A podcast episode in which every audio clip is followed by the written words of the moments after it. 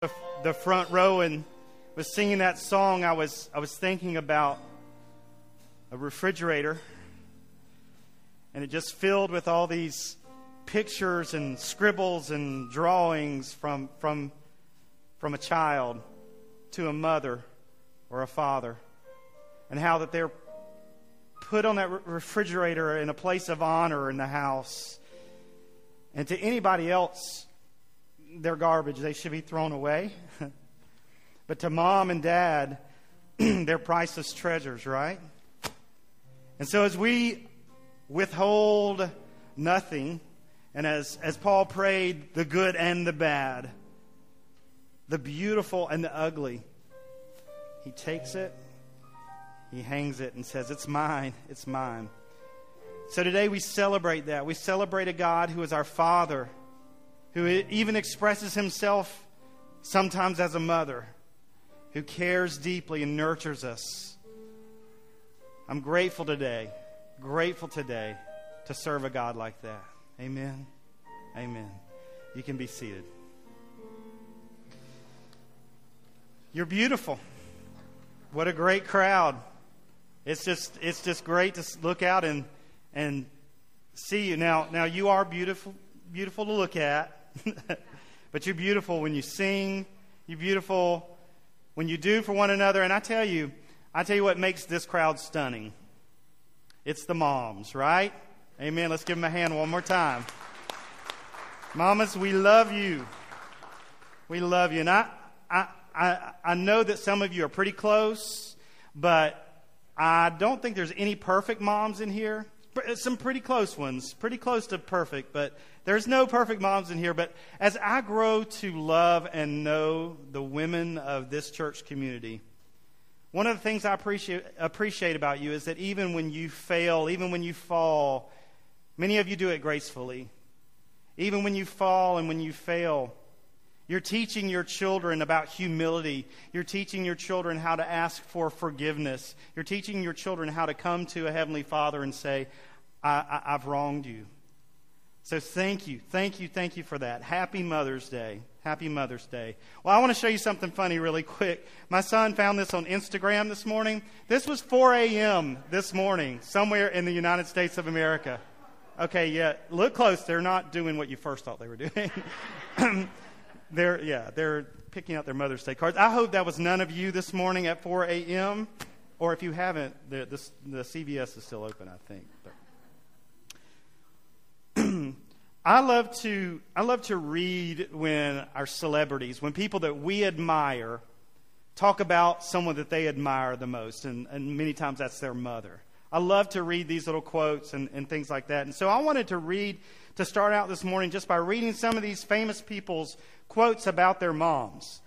the first one I found was uh, Soledad O'Brien, the television news anchor and, and reporter, and she's talking about her mother, Estella.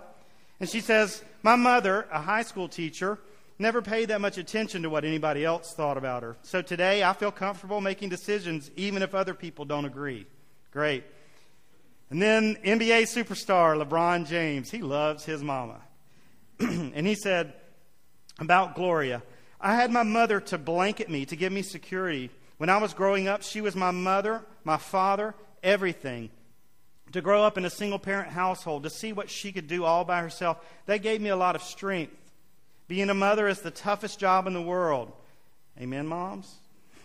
it's tougher than being a professional athlete or being the president. It's a powerful thing. Mothers should have more than one day. And then Hillary Clinton, the former Secretary of State, former First Lady, she's talking about her mother Dorothy. She says, People ask of me all the time, How did you survive that? Or how, did, how do you do all this? It's really because of my mother and the encouragement she gave me. My mom didn't have very good mothering herself. I didn't know that. So to learn how to mother with just on the job training was so inspirational to me.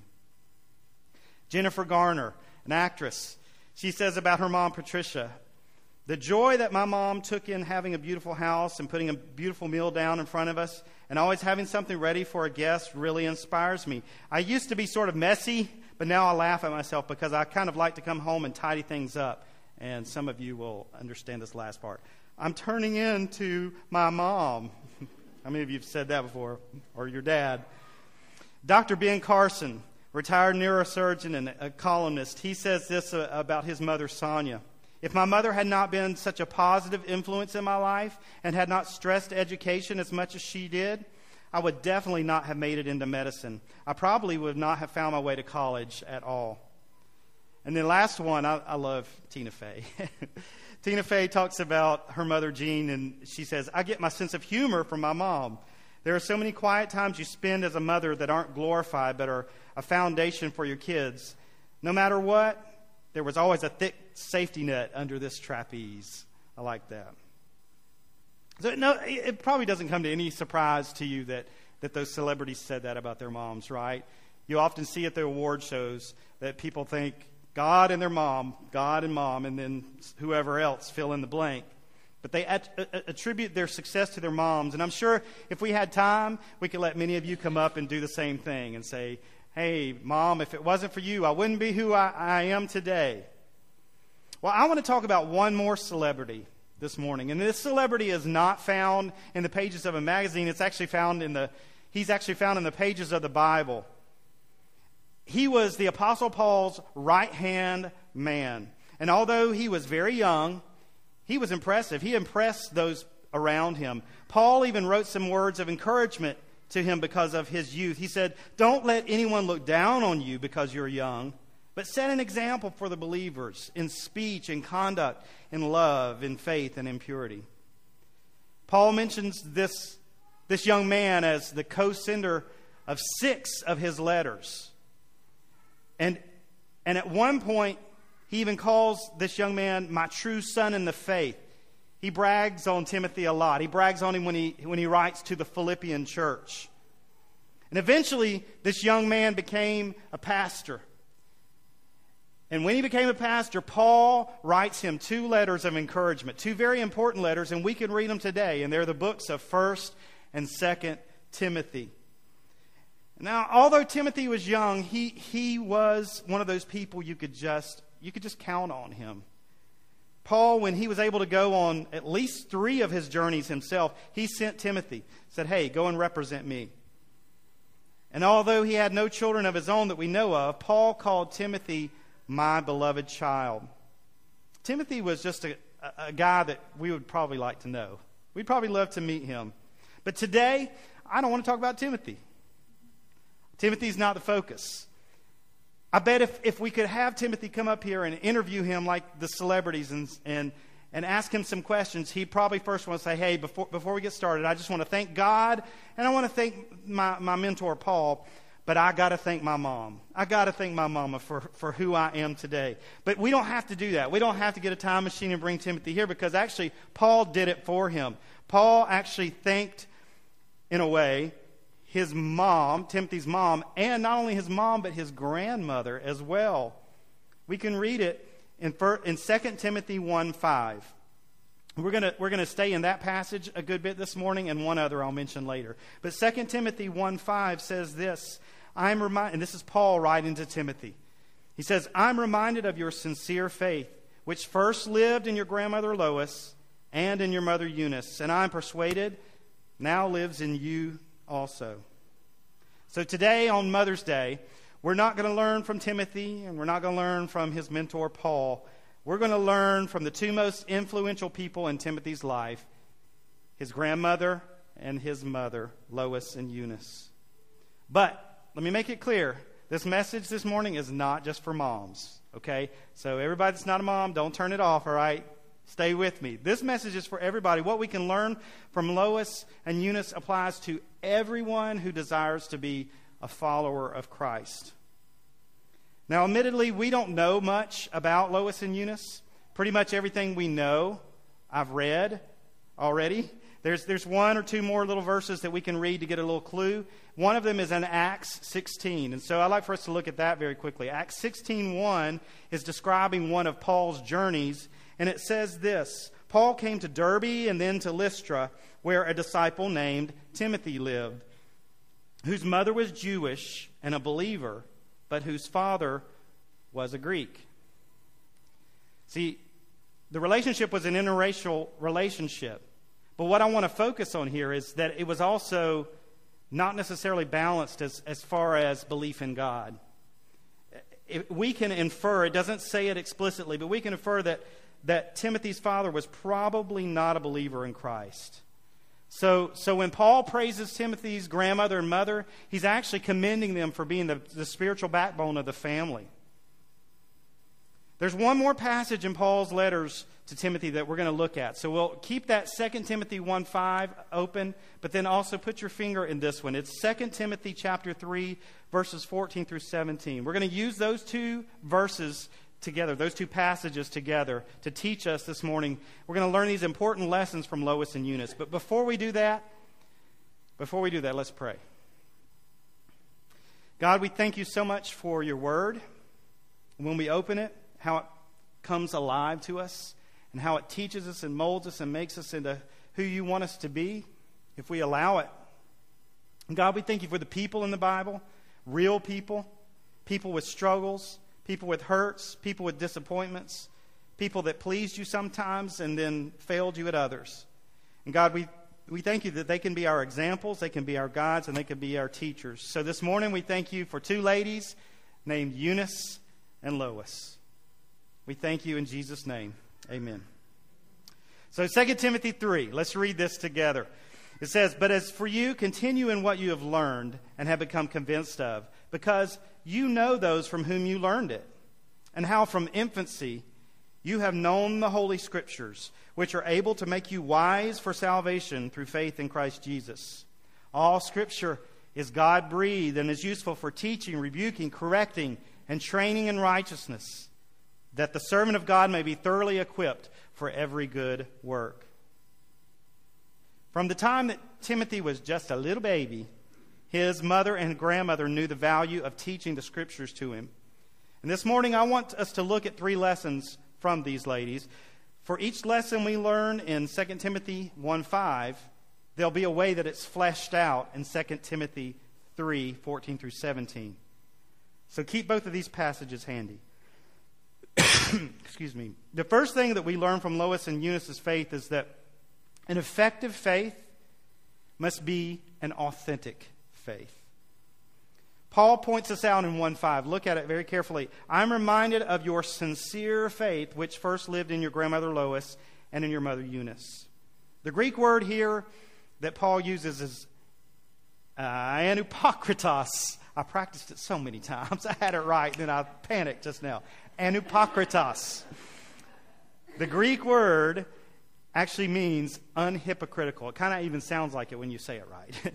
sounds like that, that little pokritos in there, but it, it, it means unhypocritical, unfeigned, not faked. This is faith without a mask. In other words, this is not just the type of faith that you show when you come through those doors here, right? This is the faith that you show on the way to here and when you're not in this place. I mean, does this sound familiar at all? It's Sunday morning.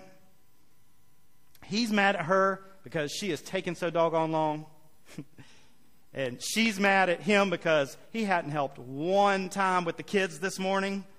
And they're mad at them because, well, they got them up early and they wanted to sleep in and they wanted to stay home and watch television. And so the ride on the way is pretty either quiet or pretty loud, one way or the other, but it ain't pleasant.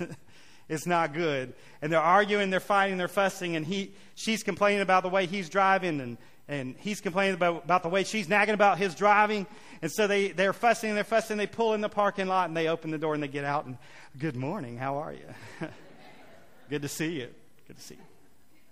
How you doing? I'm fine, fine. Yeah, Christian, Christian F word, fine. yeah. That's not authentic. That's not authentic at all. We've grown to u- misuse this word sincere that we find in, in, in, that scripture. It says sincere faith. Often when we say it, what do we think? We, we, we mean, oh, that person's intentions were good. That's what sincere means, right? Oh, yeah, he meant well. It doesn't matter that he did something horrible. It doesn't matter that he did something wrong, but oh, he was sincere. But that's not what sincere means. A sincere faith is not just a well meaning faith, it's a transparent faith. It means that you are consistently who you are no matter where you are. Now, parents, I do want to talk to you for just a moment. I'm one too, so I'm talking to myself as well. Nobody knows you like your kids know you. When we stand in church and we sing, I give myself away, and then we say, Oh, buddy, I'm sorry, but uh, I'm sick. I can't come and help you uh, move today. Yeah. And, you know, we lie about that. Our kids are watching. They're watching, and they're confused. Or we say, Oh, Lord, you are awesome. We sing that. And then we're driving in traffic and we're going, we're using the word Lord in all kinds of other different ways. and we're saying, Ah, I can't believe that God did that. And our kids are watching. That's tough.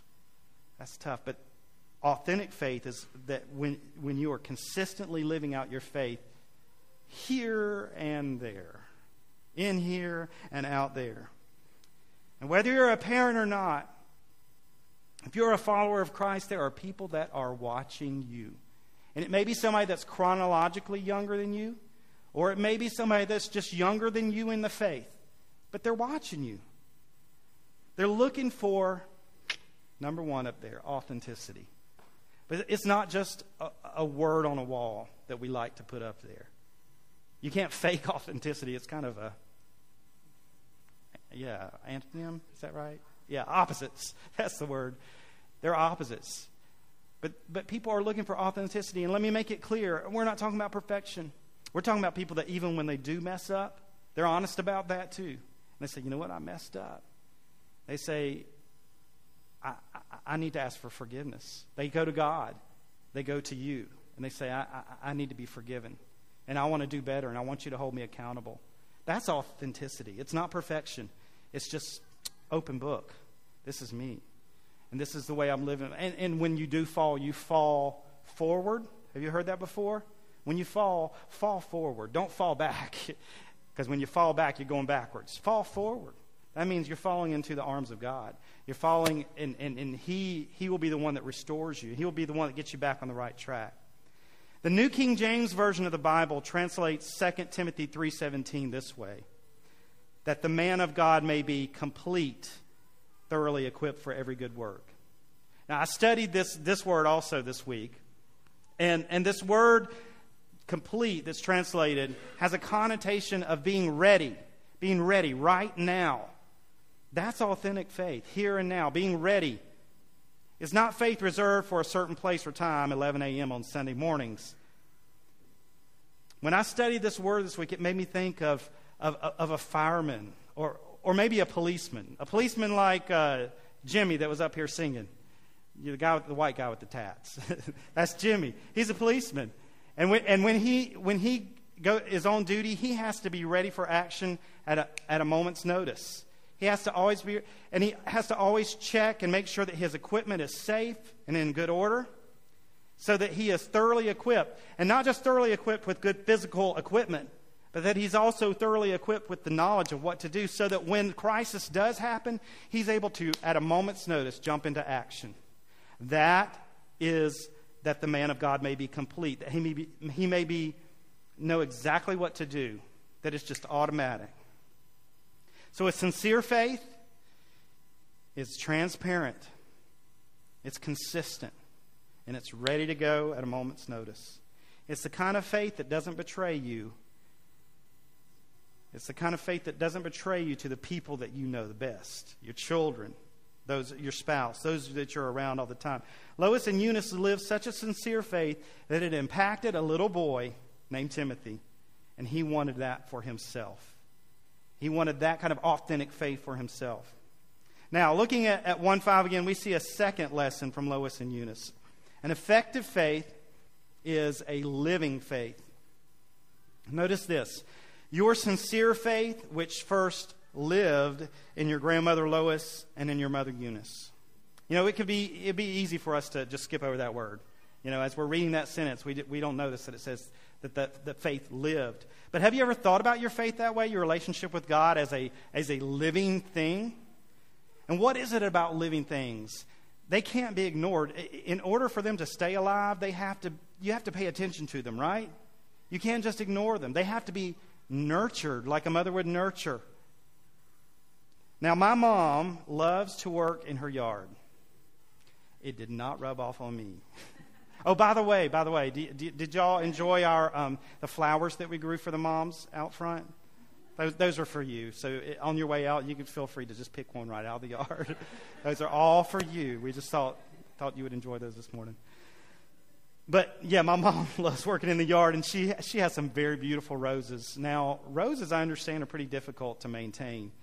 You can't just let them grow and they just do their thing. But you have to pay attention. You have to prune and you have to fertilize and you have to water and you have to make sure they get the right amount of sunshine and that you have to make sure that the, this type of bug doesn't get on. It's a lot of work. It's a lot of work. And that is the same thing with our faith. Our faith to be living cannot just be ignored. We have to give it careful attention. Take a look again at what 2 Timothy 3:16 that second passage says.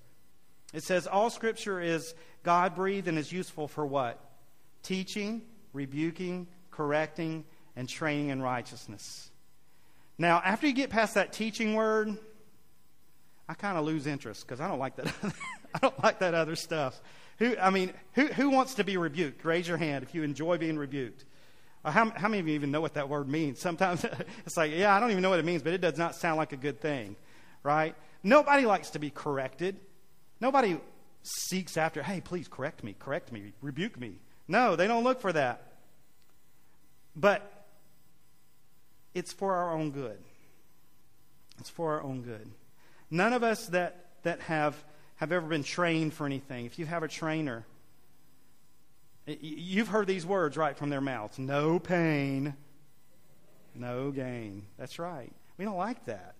But, it, but it's true. You see, God's word sometimes may cut us. It may cut us. The Bible even claims that about itself. But God uses his word to do heart surgery. I love this verse in Hebrews 4:12. It says, "For the word of God is alive and active, sharper than any double-edged sword or scalpel." It penetrates even to dividing soul and spirit, joints and marrow. It judges the thoughts and attitudes of the heart. That's what Scripture does when we let it, when we allow it. Sometimes it cuts, but it's surgery. It's surgery. I like to think of a living faith in terms of this. When, when something ceases to live, what do we call it? Dead. It's dead. In fact, some of you could probably finish this quote from the Bible with me. Faith without works is faith without works is dead. In fact, let's look at that scripture. It comes from James 2. James 2, 14 through 17 says, What good is it, my brothers and sisters, if someone claims to have faith but has no deeds? Can such a faith save them? Suppose a brother or sister is without clothes and daily food. If one of you says to them, Oh, go in peace, keep warm and well fed, but does nothing about their physical needs, what good is it? In the same way, faith by itself, when it is not accompanied by action, is dead. So Lois and Eunice had a living faith. Their faith was not dead, it was living. And, and they showed it by embracing the scriptures, by teaching the scriptures to Timothy. But I'm sure it wasn't just teaching, but it said that it was sincere. In other words, they were letting scripture mold their own lives. And I'm sure that, that they were, as they were being molded, they were serving other people. Their, their faith without works is dead. And so they were working, and they were working hard, and they were serving their, their, their, their community, and they were serving their family. Their faith was alive. And the third thing that I want you to see from Lois and Eunice is that an effective faith, it can't be held on to. It's, it's got to be passed along. Look at, look at how it's phrased again. Your sincere faith, which first lived in your grandmother Lois and your mother Eunice, and I'm persuaded now lives in you also. And then we read it earlier in 2 Timothy 3 how he says, How from infancy you have known the Holy Scriptures, which are, made, are, are, are to make you wise for salvation through faith in Christ Jesus. From infancy. It was passed along. Mother's milk and, and scripture. From, from the very, very beginning.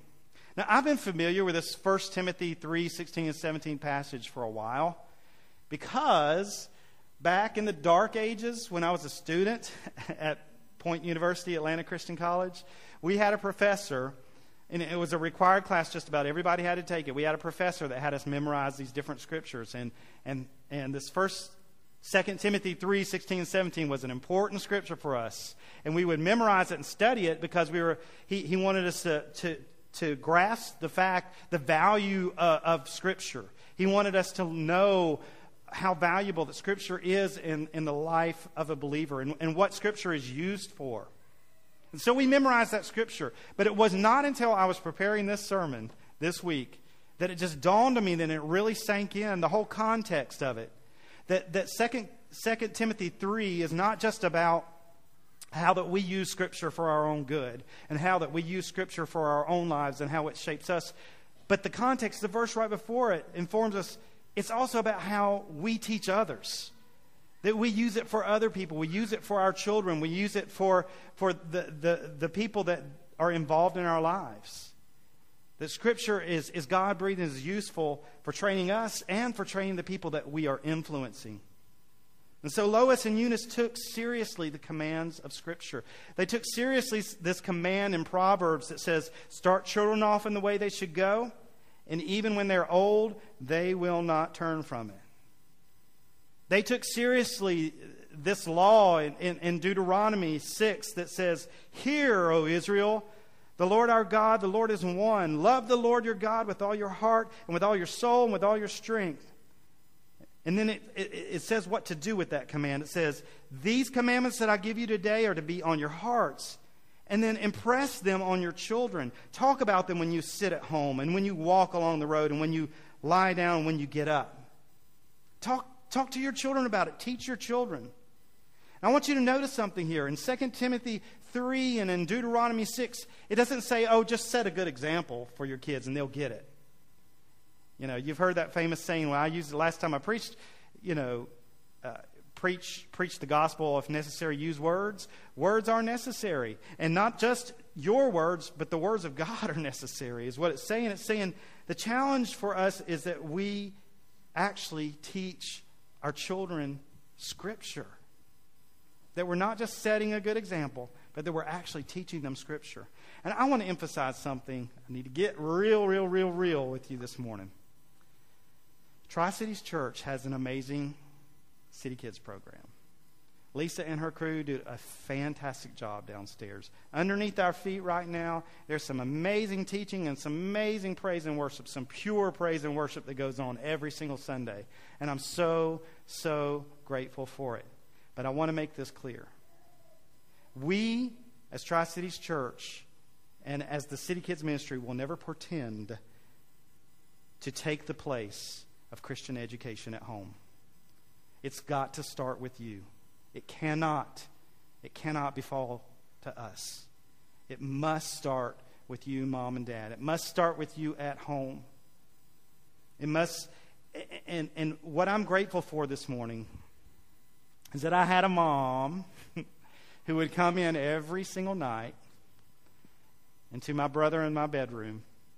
She would read the Bible, and then she would sometimes use this book, this big yellow book. I love this, by the way. I looked, I, I went and got it from her garage last night, and uh, I love how it says this book belongs to Alice Ann Vernon, crossed out, crossed out, Christina Carol Vernon, crossed out, crossed out, and then I had my, I used my dad's stamp. It says J.D. Vernon stamped right there. But you know, it just kept passing along, along to all of us. It would probably belong first to my oldest sister, Laura. But she used this book every single night. And she would, she would not just pray for us, but then she would have us pray. And she taught us how to pray. But she, she would read the scriptures. And, and the funny thing is this I you know, I had a mom and a dad who, who loved Jesus so much that, that their first priority for us, what they desperately wanted for us, is to have a relationship with Him. That's how much they loved Him. And so I would go to Christian camp in the summer, and one summer they nicknamed me Bible because I kept, you know, I had all the answers, you know. I, I knew all the scriptures. But it was because my mom had taught me. I didn't learn that at, at Sunday. I, well, I probably learned some of them in Sunday school, but mostly I learned them from my mom. And I, I have her to thank for that. But remember, this message is not just for moms, it's not just for dads. As I said earlier, whether you're a parent or not, if you're a follower of Christ, there are people that are watching you. There are people that are looking up to you. Christian coach, your team is looking to you for the truth. For, and, and, and, and troop leader, those girls, they want you to be authentic. They are looking for an authentic, authentic faith. Aunt or uncle, your nieces and your nephews, they need you to speak the truth, to speak the gospel into their lives. And remember this to share Scripture, you've got to know Scripture. And when you know Scripture, it just starts flowing out of you. And, and when you share Scripture, it does not always have to be book, chapter, and verse. You know? It can be the truth, and you just say it, and you don't have to say book, chapter, and verse. You can be in a, a totally non church setting. You can speak the truth of the Bible, and they'll have no idea, oh, that came from the Bible. it's just the truth. And so, because of an authentic, living, breathing faith that was passed along from a mother and a grandmother to a young man named Timothy, we are reaping the benefit. He became one of the most important leaders of the early church. And it all started with a mother and a grandmother. The legacy of faith from these two ladies lives on as we read the words of 1st and 2nd Timothy. That's their legacy. In, in fact, today, when we talk about a, a young person that's going into the ministry, and if they've been mentored by a certain person or a certain church, we say, oh, yeah, that guy, he's a Timothy of so and so. Or, oh, she's a Timothy of this church. We use the word Timothy actually as, as kind of a noun to describe that person. So if you ever hear that in, in Christian circles, they're talking about someone that, that kind of has been mentored in the faith by somebody. Well, I want to talk about, and y'all have heard me talk about him before, some of you have. Um, I want to talk about a Timothy of mine. A Timothy of mine, but also a Timothy of, of the church where I first served, where I was, where I was a kid myself in, in youth ministry. It was my first ministry out of college. This kid's name was Pete, Pete Dockery. He was in my youth group. And yeah, don't you know it? Can you scoot that picture over? Just crop the, crop the guy on the left out. Um, I haven't changed much, have I? Um, Pete. Pete was, when, when I first got to Corinth Christian Church out in Loganville, I was working with teenagers and Pete was barely, I don't even think he was a teenager yet. He was like 12, 11 or 12 when I first met him. And not only was he a kid in my youth group, but he was like a kid brother to me. I got pretty close to his family. In fact, Stacy and I uh, took one of our first vacations with his family. Um, and so, yeah, we got to know them really, really well. But I, I would go and hang out at their house a lot, and and you know, Pete and I got pretty close, and and you know, of course, he sat in on youth group lessons. But, but even before I got to Corinth Christian Church, Pete had already started to be grounded in the Word. There was a, a children's minister and his wife who saw the importance of Scripture. And so every year at camp, man, they had the, those kids memorizing a ton of Scripture, ton and tons and tons of Scripture. And so, so Pete knew the Word. He had a mom and dad who loved Jesus a whole lot and who taught him at home. And so Pete grew up, and as he became a teenager, you know, he became a teenager. and there were times that I just adored Pete, loved him with all my heart, and there were times I just wanted to squash him. and and he he was one of those kids that, that everybody always loved him, or or everybody in the whole youth group was angry at him, was mad at him because he would he would you know insult some girl or something like that. And so and he was kind of moody like that too. And and so we, we, we would take the kids to, to Christian conferences, and one of the conferences that really emphasized and challenged kids to consider full time ministry. And so one night, sure enough, Christ in Youth Conference, Pete Dockery goes down the aisle and commits his life to full time ministry. And I'm thinking, I'm just seeing this kid that, yeah, I'm like, okay, you're going to tick off a whole congregation of people. They're just going to leave you. You know, you're going to be preaching at some church and say the wrong thing, and uh, you know they're just going to leave you. I'm like, God, wh- what do you have for this guy? Well, his senior year was the, the summer after his senior year. We took a trip Juarez, Mexico, mission, and Pete fell in love. Not with a little senorita. he fell in love with missions and with Mexico and really fell in love with God. And so we took this trip, and, and, and then that summer he had already enrolled at Atlanta Christian College Point University. And so he knew what he wanted to do. He wanted to do some type of mission work. And so even before he graduated, he started working for an organization called Casas por Cristo, which builds homes for poor people in Mexico which, which partners with churches to help reach poor people. You see, Pete Dockery, and, and, and let's fast forward. I want you to see a picture of him now. Oh. Oh, it froze. Oh, y'all didn't get to see all those pictures, did you? Oh. I hope you saw them with your mind. There's more pictures. We're frozen on that one, though. Pete Dockery now works for Casas por Cristo, and, and he, um, he builds houses for poor people. And his his life work, his life mission is rooted in scriptures that he learned as a kid. Scriptures like, For God so loved the world that he gave his only begotten Son. Scriptures like the one we read earlier that says, Faith without works is dead, and how can you see a person that ha- has a physical need and do nothing about it? He read that scripture, and it became a part of him and what he's doing today.